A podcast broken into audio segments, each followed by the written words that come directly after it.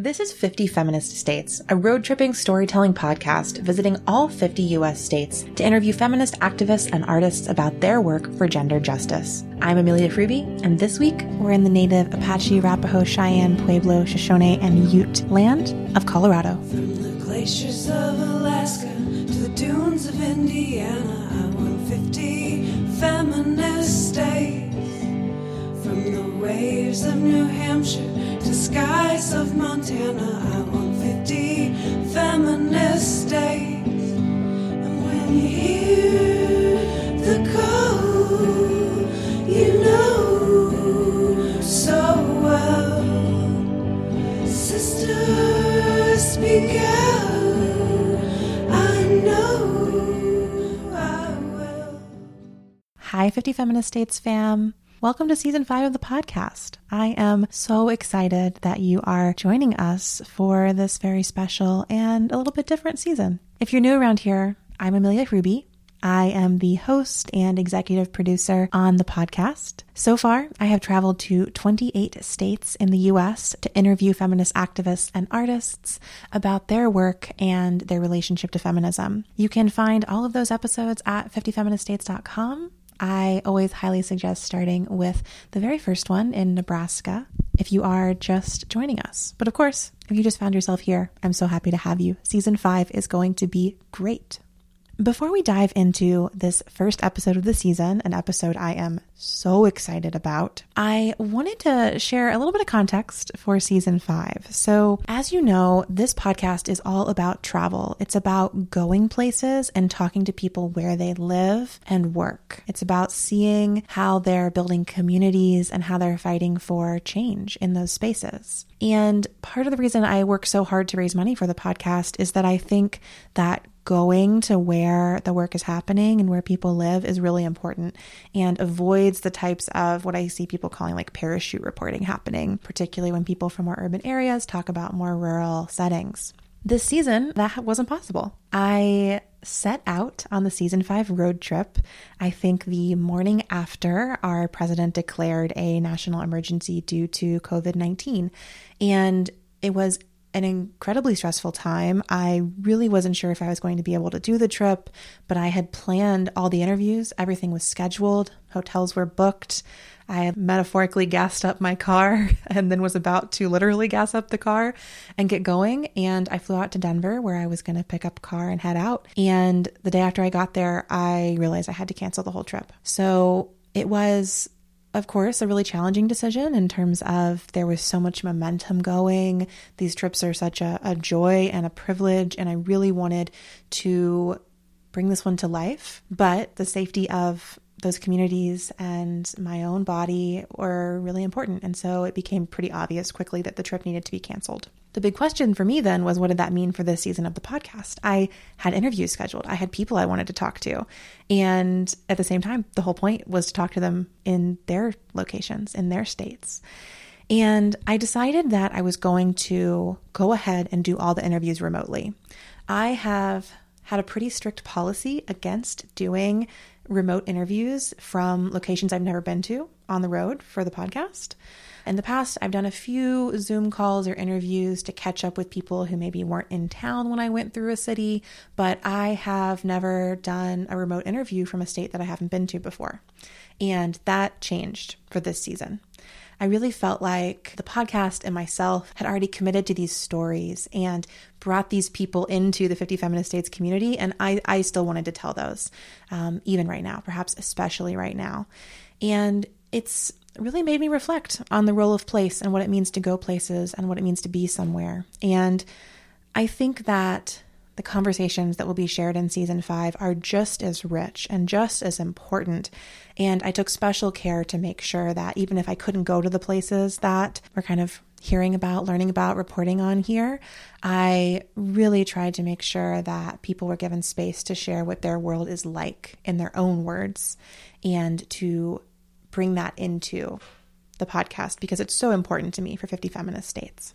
So this season is brought to you by Zoom recording. That also means that the audio quality will not be quite as good. as previous seasons. A real joy of sitting down with people is that we can capture voices a lot more clearly and true to how they sound in person.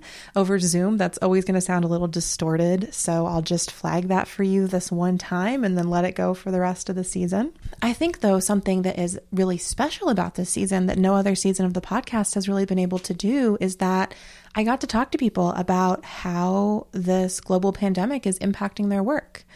And in some of the interviews, we'll hear a lot about that, and others not so much. But I think it's been really nice to, even if I can't go visit people, to hear how social distancing changes organizing and artistic practice. And over the course of the season, you'll hear some pretty profound reflections on that in terms of people's personal experiences and their political actions. And I'm really excited to bring that to the podcast for season five.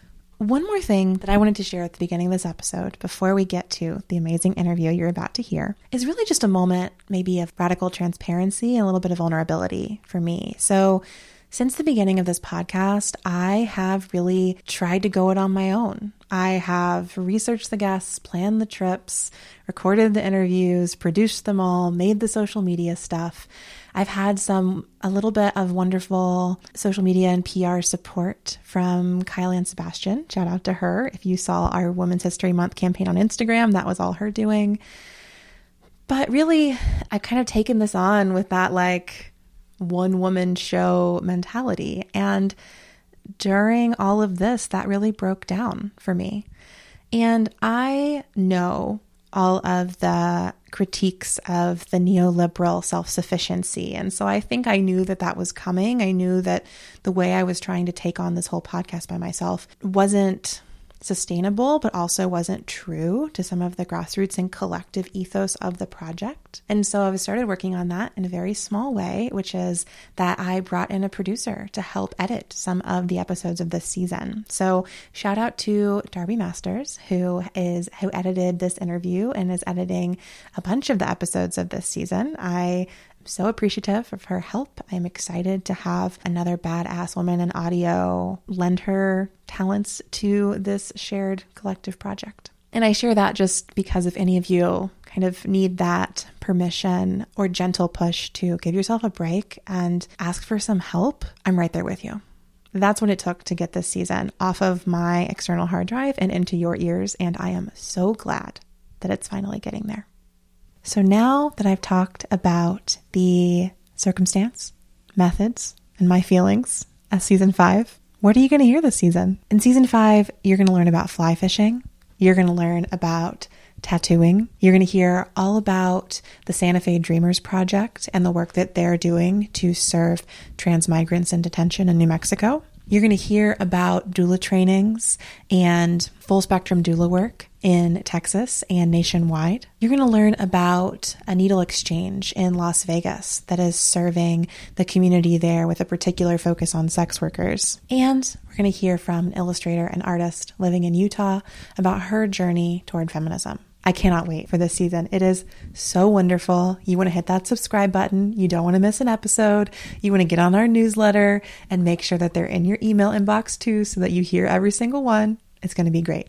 For today's interview, I spoke with Erica Nelson. Erica is a badass fly fisher. She is an ambassador for Brown Folks Fishing. She is a Native American woman who runs a consulting firm for diversity, equity, and inclusion, and she currently lives on the Ute, Shoshone, and Arapaho territory of Colorado. I found Erica through her Instagram account, Awkward Angler, and I loved reading about her journey as a self-taught fly fisherwoman.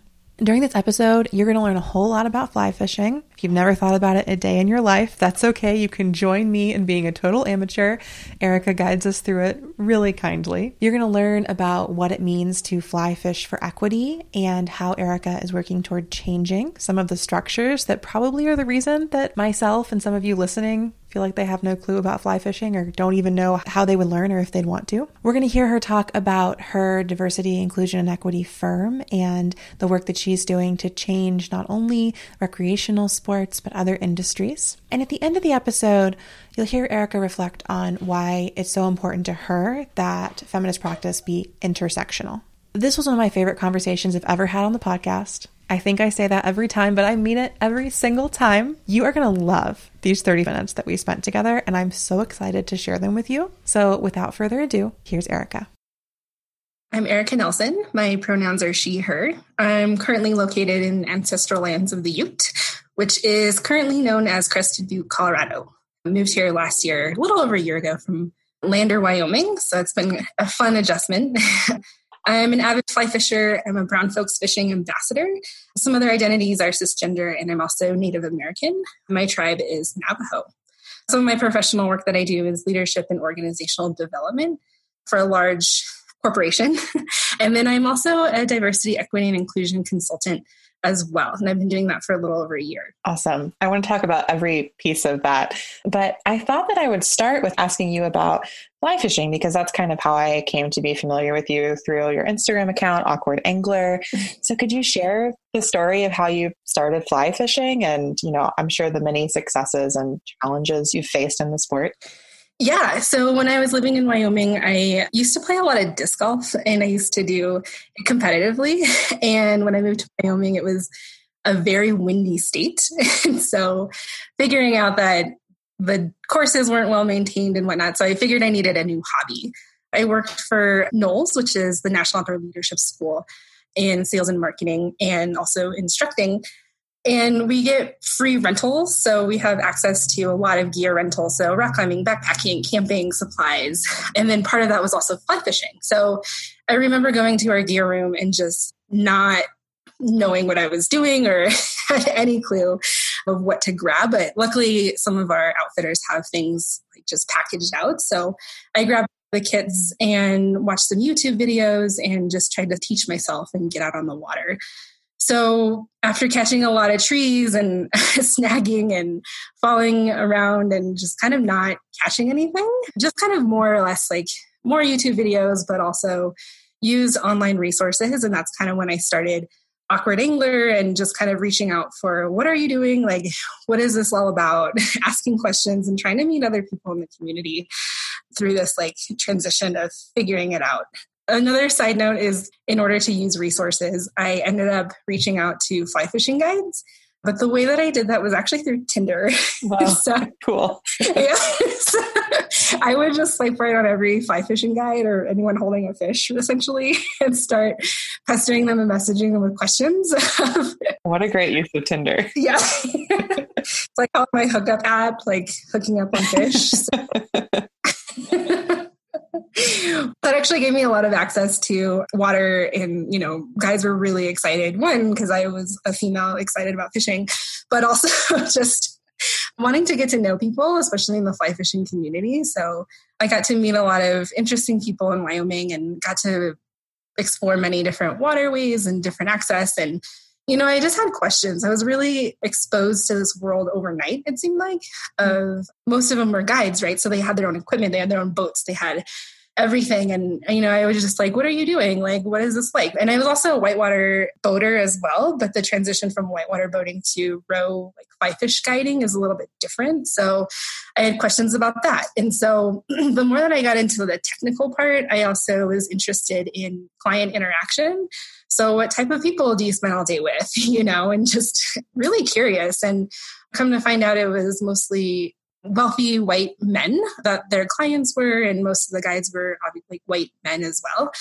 And I'm like, you know, have you seen any diversity or anything else on the water? Or do you even know like ancestral lands of where you're at? And, you know, they would be like, no, I'm never really thought about this before. So yeah. The more that I got into it, the more questions I had. And a guided trip is over three hundred dollars for at least a half a day, which is a few hours. So but then you're just learning how to cast and how to do a lot of technical things, and it's not really full exposure.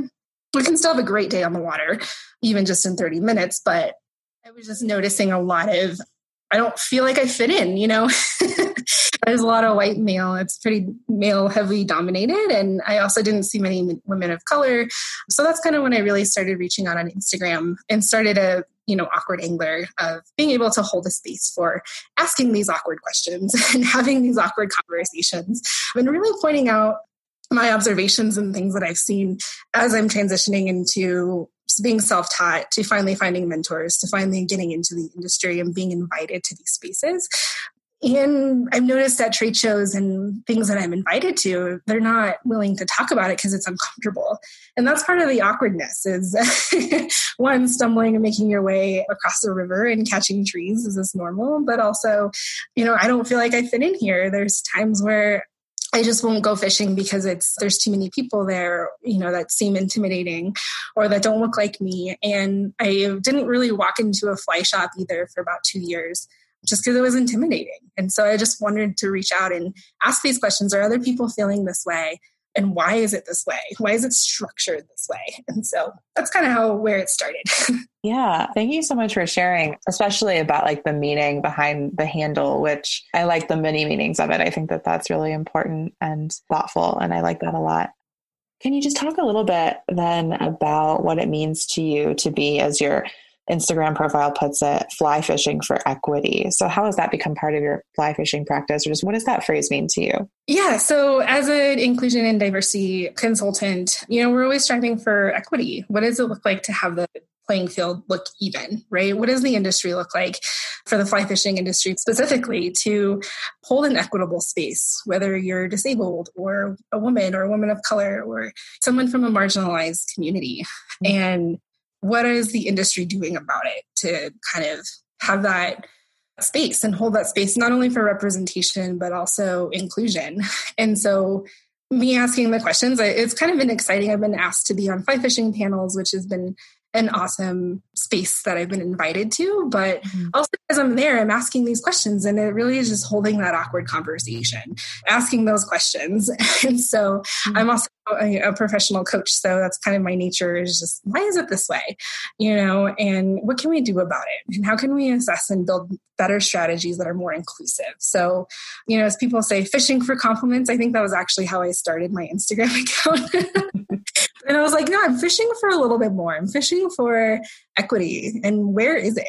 You know, it seems the industry hasn't caught it yet or isn't in the near future. So what do your strategies look like on the business component as far as, you know, not only marketing, but also their hiring, their recruiting, their retention strategies, you know, their onboarding, their training. And then for the guides in the outdoor industry, what does that look like for guides to have space for clients that aren't their norm, you know? And what does it look like for their education? What are they being guided and trained on? And how does that trickle down? So there's a lot of room for improvement. So I'm just kind of here to, one, ask the questions, but I'm also here on the receiving end too, to be hired.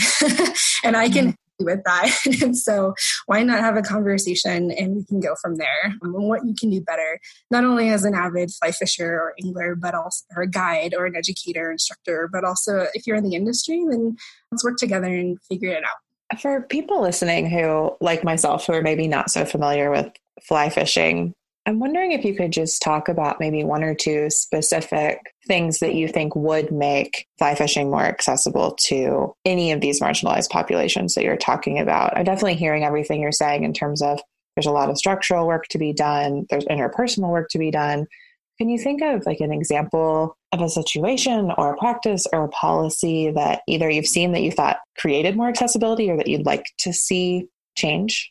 Yeah, I think for starters, I think the entry level for a person just wanting to figure it out, there, I didn't know where to start. You know, yeah. If it wasn't for that pack that was kind of put together, I would have never been able to figure out the pieces. And so, you know, not only in design and gear design of having that accessibility, you know, and I know that there's brands trying to have a product out there that's also a kit as well. So that's something that I see as helpful, but what's actually going to really get somebody excited to grab it, you know, and it's more representation. You know, I, I think that seeing more people out on the water that are of different identities, it can be an intimidating space to enter when all you see is, you know, older white men over fifty that aren't talking to you at all, you know, that kind of come off rude or, or trying to hoard the space alongside of the river, you know, where they're kind of marking their boundaries and their territory. So one is gear accessibility and also the barrier of fly fishing licenses. And there's a lot of restriction around boundaries and what stretch of water you can fish on and what you can't fish on due to private land rights and just different access, it's really difficult to navigate. So what does that whole structure look like? And how can we educate, be a little bit more informative as the industry of this is how to do it, essentially. Yeah. And then also just saying hello and being a friendly human being and yeah. a welcoming space, you know, even just walking into a fly shop, you know, there's so much ego that you have to kind of sift through in order just to kind of figure out the right question to ask, or even just opening the door, you know, so, so just being approachable and inclusive is a great way to start. Thank you for sharing those, because that's really helpful for me. I think as you were talking, I realized that, yeah, I also just have this like huge barrier in my mind of even ever imagining myself fly fishing for all of the reasons you're talking about, you know, lack of familiarity with the outdoors, discomfort with kind of my own amateur noviceness, the fear of talking to older white men who will speak down to me, like all of those things keep me from even imagining myself doing this, let alone going and doing it. So it's just helpful to hear kind of those things that you're saying that you've been through and ways that the industry really can change. Yeah. The first time I actually tried to go fishing on my own as an adult, I think I was nineteen, back in college in Utah. And me and my roommate woke up one day and we're like, we live near a creek. Let's just try fishing. So cool. We went to a sporting goods store. And just looking, browsing the fishing section, this older white guy comes up to us and is like, can I help you? And we're like, yeah, we want to go fishing today. And he was just in disbelief of like, oh, choking over his words, like, oh, oh, oh, you can't just wake up and say you're going to go fishing. And I was like, well, we did. And we're going to go. Like, what do you recommend? And we weren't even... At that time in my life, I didn't even consider fly fishing. So I was just looking for like a basic spin rod, which is probably most of us are familiar with as kids. And so he reluctantly like showed us these models and these things and these kits. And then he's just like trying to shy us away from it and going off on how it's an art and it takes years and you just can't go one day. You know, I didn't really know what he was getting at, and we were able to go and have a blast, you know, but it just kind of left this taste in my mouth of like, I was a salesman hesitant to sell to young women just fishing gear in general. So like I always just kind of left this sour taste in my mouth yeah. of trying to get into fishing. So yeah, it's, it's hard. So even just that, that experience has really shaped kind of getting into the sport and kind of elbowing my way in, I mm-hmm. guess you could say. Yeah. Could you talk a little bit more about Brown Folks Fishing and your work as an ambassador for that organization, group? I'm not quite sure how they yeah. run.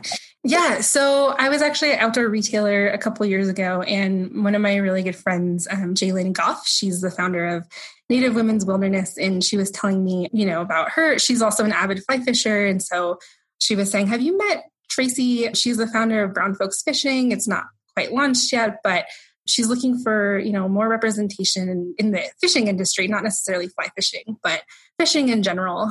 Mm-hmm. So I ended up reaching out, and that was exactly what I was looking for, was just to kind of be a person to be the representation for other women of color, that we are here, we're holding a space for, for us, you know? And so to me, that's on a personal level, it's pretty exciting to kind of have that platform and, and stand in solidarity with other fishing folks as well. So there's about eighteen ambassadors, and, you know, we all do all sorts of different types of fishing, from Tenkara to spin to bass to, you know, the fishing industry is pretty large. Fly fishing is actually pretty small in that component. Mm-hmm. So it was just really exciting to hear other people's stories of, hey, I've had that happen to me too, or I didn't feel welcome in this space also. And so it's really like a really tight-knit community that we have formed as a group together. So figuring out what we want to do as a group. Some exciting things that Tracy's already established was like a gear library. So kind of trying to work with different brands of having that accessibility for if we want to put on a program or a clinic or host an event. We work with several different companies or a couple different companies that help us obtain the gear, so that way we can have people just show up and not have to worry about that. Mm-hmm. We um, sponsor fly fishing licenses. So if you do to come to one of our events and this is something that you want to pursue, we don't want a fishing license to be a barrier. So fishing licenses can range anywhere from, you know, twenty bucks if you're a resident. And I just moved in, moving, having to move to Colorado a year ago, my license was over a hundred dollars as a non-resident. So it can be pretty pricey and it can be a pretty barrier as well. We're also working on a fellowship program. So how can we get other folks of color, you know, in the industry, and how can we support guide schools or get more guides of color also out on the water? So those are just some of the various things that we're we're working on right now. Yeah, those are all like such exciting and, and rich and seemingly necessary projects. It's cool to hear about. Yeah. I'm wondering, before we go on to talk about your consulting practice, I just have one more question. I'm open to hearing kind of however you might think about this, but I'm wondering if or how being Native American impacts your fishing practices, or if you conceive of it in that way at all. Oh, huge. Not necessarily with the Navajo. We never really had, you know, I'm sure that there was some fishing involved near rivers and streams, but, you know, I am connected, you know, as an Indigenous person, I feel so connected to the land, to the ancestral lands. And particularly where I live right now, there's a lot of great access to different watersheds. So I'm just thinking of, you know, the youth that used to live here and how they use fishing as for sustenance, especially in the Pacific Northwest or other parts of the world. Fishing was the way of life, way of living. You know, one of our ambassadors, Autumn Harry, is also uh, a protector of Pyramid Lake, which is just outside of Reno, and really done a lot of great work with her tribe and the hatcheries there too. And just having this deep connection, almost a deeper connection. It's not about the biggest trophy fish, right? It's more like being there and being connected is pretty powerful. Pretty cool experience to to kind of have that lens rather than just um, this is just a sport or a hobby or um, you know, I'm out to get the latest and the greatest. It's it's a little bit deeper. It's connecting with a lot of ancestral roots and the way that other tribes have lived as well through fishing. Yeah, I'm trying to imagine like what would happen if the whole industry was reframed from that perspective rather than competition and cool gear. Yeah. How different it might be. Exactly. You know, thinking about other tribes that plan for seven generations and with, you know, what does our business model look like in seven generations? We would probably see a little bit more environmental impact on a positive level, whereas just latest and greatest and getting mine and here and now, you know, need yeah. that trophy fish, et cetera. Yeah. So now we've talked a lot about fly fishing and fishing. I would love to hear more about your consulting firm, which I think is called Real. Is that right? Yeah, R E A L. Yeah. So that stands for Reconcile, Evolve, Advance, and Lead. Cool. So can you tell me how that got started and I guess how you co-founded that firm and what work that you're doing? Yeah. So I was working in sales and marketing at a pretty large leadership organization, and I worked really closely with our diversity manager. Her name is Sydney Clark. And we noticed that we needed to partner a lot on different campaigns, different things that needed to happen within our larger strategy. How can we build more access for marginalized communities? And so we partnered really heavily within this organization together. And we hit a lot of brick walls with leadership. And I think when people try to enter the diversity, equity, and inclusion space, there's a lot of awkwardness. It's really uncomfortable. And so we got a lot of rejection of that's not a good campaign, or, you know, what's the R O I? We need this return, you know, return on investment. Mm. We need it quickly. We need to have it happen by the end of the fiscal year, et cetera. And so knowing that this work takes a long time and it's not just a checkbox, we really were just like, okay, maybe this isn't the company for us. And so just one night hanging out at her house, it was just, I used to travel a lot for work, especially doing recruiting, marketing campaigns. And I would get into these side conversations with other trade show company attendees. And so we ended up getting into a conversation of how their marketing wasn't that awesome. It was, for example, we worked a lot in like higher education gap year space. And so there were a lot of photos on their banners that would have a white person having a selfie with a bunch of Black kids, you know, from a third world country. And I'm like, that's, you know, it's kind of poverty porn. Like, how do you feel about that? That's your marketing. And I would just, again, ask questions. And, you know, they're like, these are really good questions. And I never really thought of it that way. Like, would you be willing to come and talk to our department, our outdoor club, or our marketing department, or our college or university? And so I would bring these conversations back to Sydney, my partner, and she was just like, you know, this is exactly the walls that we've hidden into our organization. Why don't we just build our own? She's like, you already have great people that you're having conversations with that are willing to hire you. We just don't have the stamp of an L L C, essentially. So her background is in social justice. Oh my gosh, she's brilliant. So smart. And, you know, I just kind of fell into this work because that was just kind of the way that I, I've always kind of been a big critic of leadership development as well and leadership skills, mm-hmm. because it's never a checkbox either. It's not just a one and done. We're always constantly trying to improve communication skills or negotiation skills. You know, conflict is always going to come up. So why can't inclusion be part of that list of being a basic leadership skill? And so it's kind of the way that we've reframed our diversity, equity, inclusion work. Is this is nothing like scary or, I mean, it can be scary, absolutely, but this is just a basic leadership skill. Being inclusive can help your business. Mm-hmm. It can help your strategy. And so let's work together on that. So we ended up co-founding Real Consulting. And so it's been a really fun journey to put our expertise together and work with companies that are coming to us that are just struggling, just asking questions. Like, let's just have a conversation. Let's just see where you're at and work and build um, a strategy uh, for you, whether that's marketing or your leadership team, et cetera. So it's been really fulfilling to kind of not be able to do that in a structured space and kind of getting rejected, and see that this is a service that people need. Also, I think that's really good for the outdoor industry as well. So it's been pretty exciting. And yeah, we do anything from just basic questions. If you have questions and want to hop on a phone call, or if you're trying to form a committee in your company, or even just build larger strategies as well. We've also done new student leadership orientation. So if you're like an outdoor club, we've also helped just do leadership training as well. So it's been a really fun journey to, to work with Sydney on these projects. Yeah, that sounds really exciting and really necessary work. I'm wondering, could you share a project that you really enjoyed working on, or something that either that you have worked on or are working on with Real that you thought has been really productive or fruitful in some way? Yeah, I would say one of the largest projects that we've worked on, which we actually were pretty hesitant about, was working with a really, really large student population. So this was part of their new leader orientation group. So we got to be part of their onboarding process. And so we plugged in with the actual adult educator group, which was the smaller group. And then we ended up working with a student population of just over two hundred. Mm-hmm. And so building a workshop that's mostly geared towards a smaller group and yeah. scaling that was really fascinating. And the feedback we got was pretty positive and really also constructive as well. So I think both of us just learning together and how to navigate that, I guess, was fulfilling.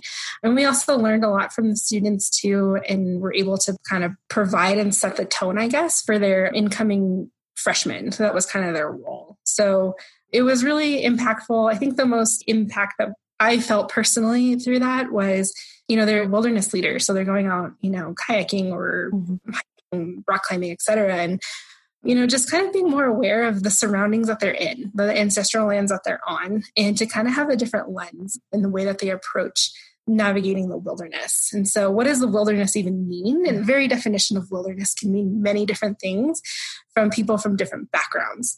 I was really touched, I guess, when it was my turn to kind of present on that was like, I felt like I had like this thing in my throat of like wanting to just cry because I was so excited that I was able to share this.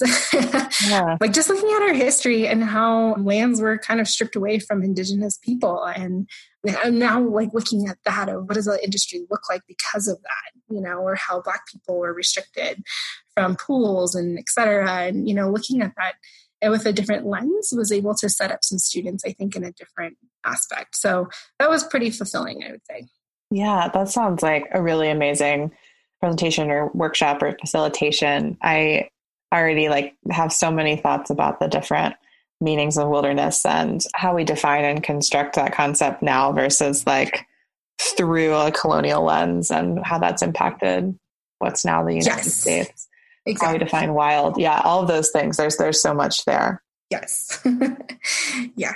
So I think the only other thing I wanted to, I guess, make space for, and if you would like it, is, you know, I really appreciated when I first reached out to you, how intentional you were kind of asking me about my approach to feminism and the way that the podcast approached feminism. So I wanted to make space, if you wanted to say anything about that, for you to kind of share your apprehension about being on a feminist podcast. But also, if you don't want to speak to that, that's perfectly okay. I just wanted to make that space if you would like it. Oh, yeah. Thank you. I appreciate that. Yeah. I think especially most recently with International Women's Day kind of coming up, and mm-hmm. I'm just kind of looking through the lens that I have in my perception of feminism is majority of just white women fighting for white women's rights. And so thinking back to, you know, the nineteen twenties, and Susan B. Anthony was kind of this pivotal person to help fight for women's right to vote. But if we kind of look a little bit deeper, she was only fighting for white women's right to vote. Mm-hmm. Um, and thinking just about how Native Americans weren't actually considered citizens, you know, till almost thirty plus years later, and then also granted the right to vote. Then again, years later after that. So just kind of looking at the word and the term, I kind of just just from my background and experience, naturally just kind of resist um, that word, but really just kind of making sure that this is an intentional approach, that feminism is intersectional, that it includes many identities. It's not just for white women. And so I just wanted to be cognizant and, and make sure that I was, that I was working with other feminists that are also actively pursuing marginalized women's rights as well. So, you know, we're looking at trans, queer, et cetera, all different types of of folks and how these are just basic human rights. And so can we approach that together? Absolutely. So, you know, after hearing kind of your first podcast, which is yeah. not only acknowledging the land, but also just, you know, there are many, many barriers to intersectional identities. So I was like, well, of course I'm going to be working with this person because they're already aware of this. Whereas yeah. it's pretty off-putting when a white woman just kind of wants to kind of check her boxes. I've noticed I've, I've ran into mm-hmm. that a lot of, oh, can we just post your picture on our Instagram? Actually, I've had this happen to me before. I've had an organization that's an international organization of fly fishing, and they wanted to post a photo of me. And I said, sure, that's great. And I talked about race, I believe, in that post. I don't remember specifically, but they ended up deleting it because their comments were, we don't need to bring race into fly fishing, you know, et cetera. So they weren't prepared to kind of face their consequences of not knowing what my platform was and what I was saying. And so, you know, that was pretty hurtful, was to see that, that they ended up just taking it off because they just wanted, you know, just a brown face on their Instagram because they were lacking, but wasn't prepared to support me, you know? And so... Mm-hmm. So yeah, just kind of things like that, I guess. I'm open and I love intersectional feminism. Yeah. And so just making sure that I'm working with the right folks for the right reason, I guess. So yeah, thanks for opening that up. Yeah, of course. I'm really sorry to hear that happened with that fly fishing organization. I think those sorts of tokenistic approaches are just really harmful yeah. to everyone in the long run, but particularly to the people who are tokenized yeah. in them. And I... Yeah. Yeah, I mean, I really appreciate it, kind of your questions, and I'm always happy to, I want to say, like, uplift and affirm women of color and trans women's critiques of feminism. I just think it's really important for non-white women, cis women, non-white cis women, um, yeah. to be able to critique feminism. And still, like, even within that space of, like, fighting for gender equity, like, we have to hold all of that together. So I appreciate you, you sharing, and I'm really happy to kind of include that in this episode too, because I think it's just such an important conversation for me to be constantly having while running a podcast that has feminist in the title. Yeah, absolutely. So, all right. I think that was everything that I had in mind for today. And before we sign off, is there anything else that, that you wanted to, to say or share? I just want to say, like, if you're looking for or have questions about any work of diversity, equity, inclusion, or access, or like social justice type of work, I'm available for that consulting service. So I can be reached at either on my Awkward Angler account, that's on Instagram, or feel free to reach out on email, which is info at consult real dot org. Perfect. And I will link to both of those in the show notes so that anyone who's listening can just click right through from the podcast app easily. Awesome. Well, thank you so much for your time. I really appreciated hearing all your stories and everything you shared. Oh, thank you.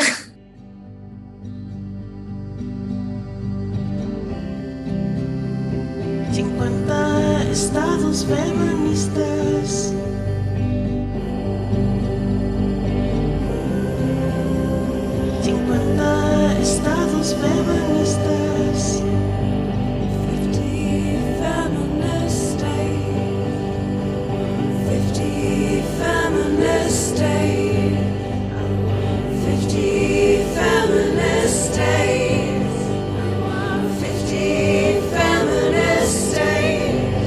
Thanks for tuning in to this episode of fifty Feminist States. You can find show notes at fifty feminist states dot com slash podcast and follow us on Instagram at fifty feminist states. Special thanks to Danielle Saenz and Jessica Neria for our theme song. Until next time, Wild Ones, we'll see you on the road.